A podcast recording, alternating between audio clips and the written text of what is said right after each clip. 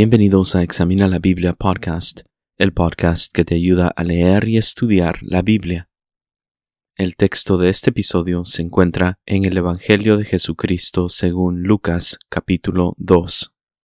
En el episodio anterior comencé una nueva serie de episodios cortos sobre el Evangelio según Lucas, y en este episodio estaremos viendo el capítulo 2 de Lucas y estaré haciendo observaciones del texto, así que te animo a que puedas acompañarme a leer y estudiar este libro de la Biblia y he dividido el capítulo en tres secciones.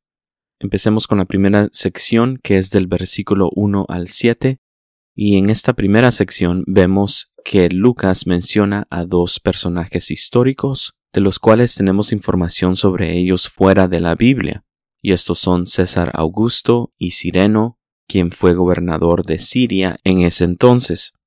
Y este dato histórico que Lucas nos provee le da credibilidad a él como autor, ya que está fundamentando lo que está escribiendo con eventos históricos.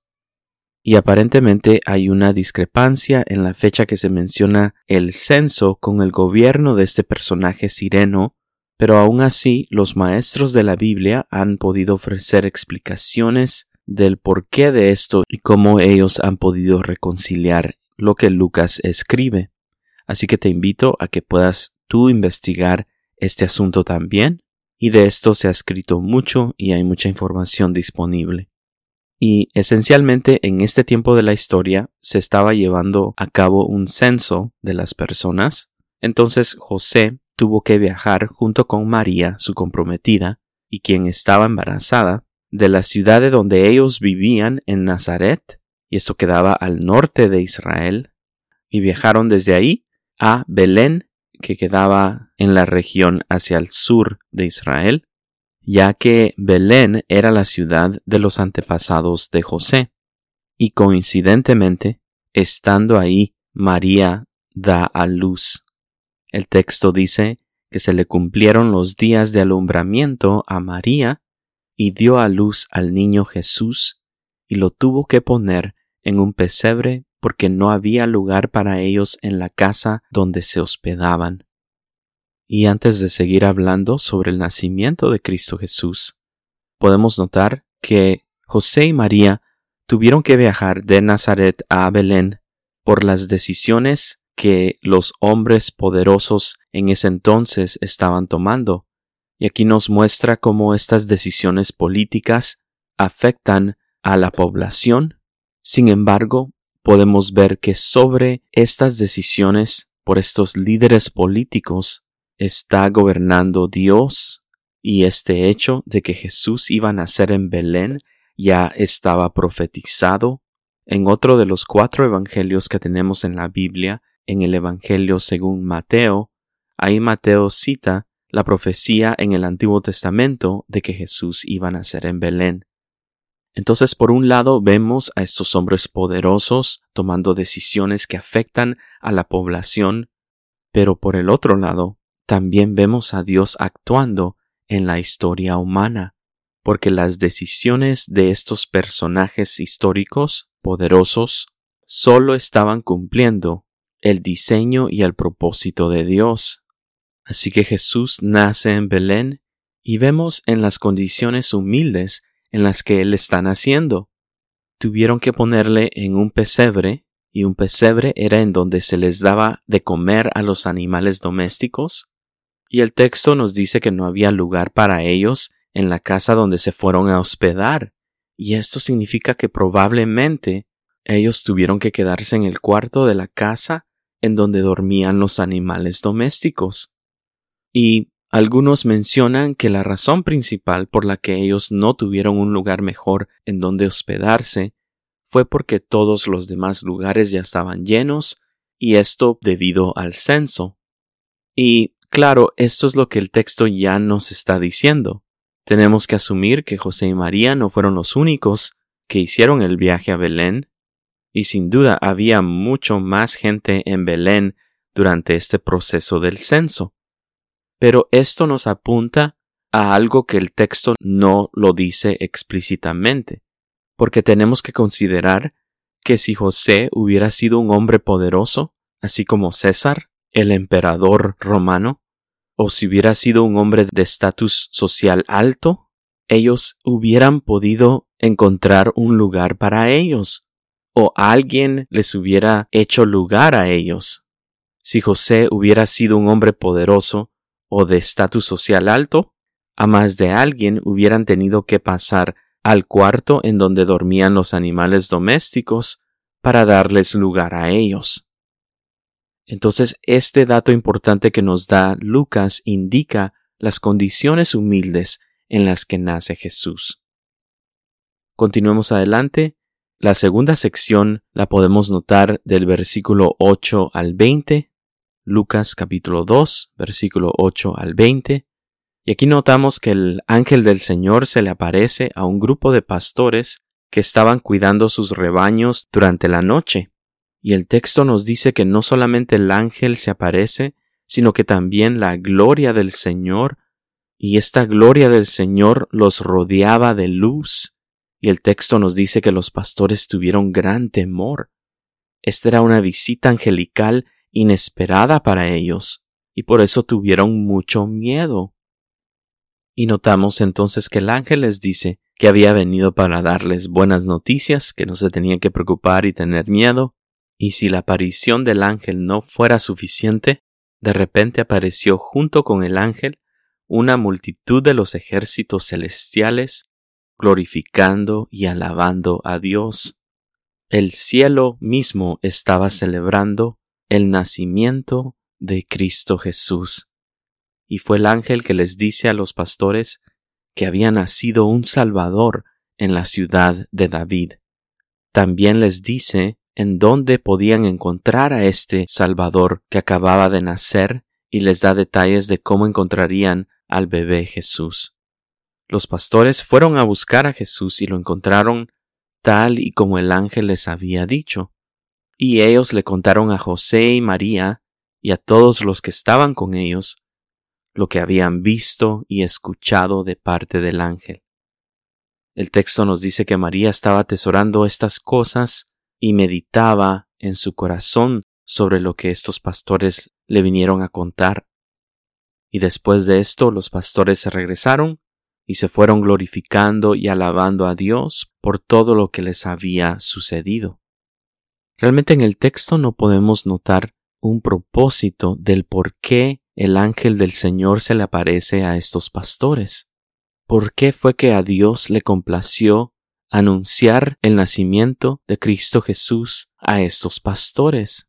El texto no lo explica, pero dentro del contexto del capítulo 2 de Lucas podemos notar algo. Al principio del capítulo 2 vemos al hombre más poderoso del mundo en ese entonces, a César Augusto, y no fue a él, un hombre poderosísimo, que se le apareció el ángel del Señor. Fue a estas personas humildes. No fue a los ricos, no fue a las personas importantes. Llegó a unos humildes pastores. Ser un pastor en el mundo antiguo era una profesión humilde. Los pastores de rebaños no gustaban de un alto estatus en la sociedad y tampoco eran personas poderosas. Sin embargo, fue a ellos a quienes el ángel llegó para darles las buenas noticias, las noticias de salvación. Y esto nos tiene que recordar al capítulo 1 en el versículo 52, en donde María habla y dice que a los poderosos Dios los había quitado de sus tronos y había exaltado a los humildes. Ahora, sabemos que esto no fue algo literal. César continuó siendo César. Sin embargo, Dios no se reveló a ellos, Dios se reveló a los humildes. Y no es de que el ser poderoso sea algo malo, pero la prioridad de querer llegar a ser poderoso en esta vida no es la prioridad del reino de Dios.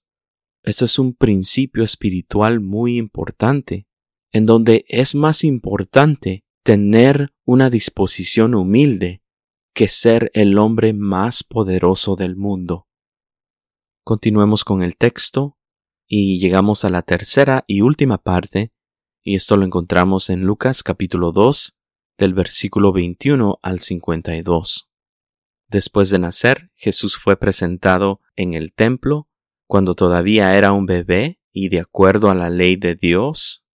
José y María llevan a presentarlo a él a Jerusalén y ahí tenían que ofrecer un sacrificio a Dios conforme la ley, y vemos que Lucas nos provee otro detalle importante, ya que él cita el Antiguo Testamento, en donde se tenía que dar cierto sacrificio, y ese sacrificio que Lucas cita era un sacrificio que la gente pobre tenía que hacer. Y esto nos indica otra vez las condiciones humildes en las que se encontraban José y María, y por consecuencia Jesús también. El texto dice un par de tórtolas o dos pichones, y estando aún en el templo, aparecen dos personajes que se acercan a José, María y Jesús, y uno de ellos era un hombre llamado Simeón, y el texto nos dice que el Espíritu Santo estaba sobre él, y la otra persona era una profetisa llamada Ana, quien era una viuda, y estas dos personas reconocieron a Jesús no solamente como un niño, sino como el Salvador y Redentor de todos los pueblos. José y María estaban asombrados de lo que estaban escuchando acerca de su hijo. Dios les había hablado a José y María sobre su hijo ya, pero ahora también estaban escuchando lo que otras personas estaban diciendo de él y cómo se estaba reconociendo algo especial en este niño. Continúa el texto, pero ya no nos dice más sobre el bebé Jesús, sino hasta que él tiene ya doce años de edad.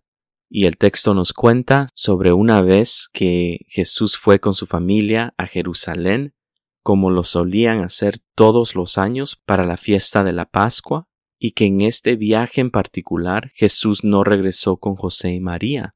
Y pues ellos, José y María, pensando que Jesús venía junto con ellos en una caravana, se dieron cuenta que él no venía y tuvieron que regresar a Jerusalén y no lo encontraron hasta el tercer día. Y cuando lo encuentra, María le dice a Jesús que ella había estado llena de angustia. Y esta es la última historia que Lucas cuenta sobre la niñez de Jesús, y lo único más que él incluye es de que Jesús continuó sujeto a sus padres y que crecía en sabiduría, en estatura y en gracia para con Dios y los hombres.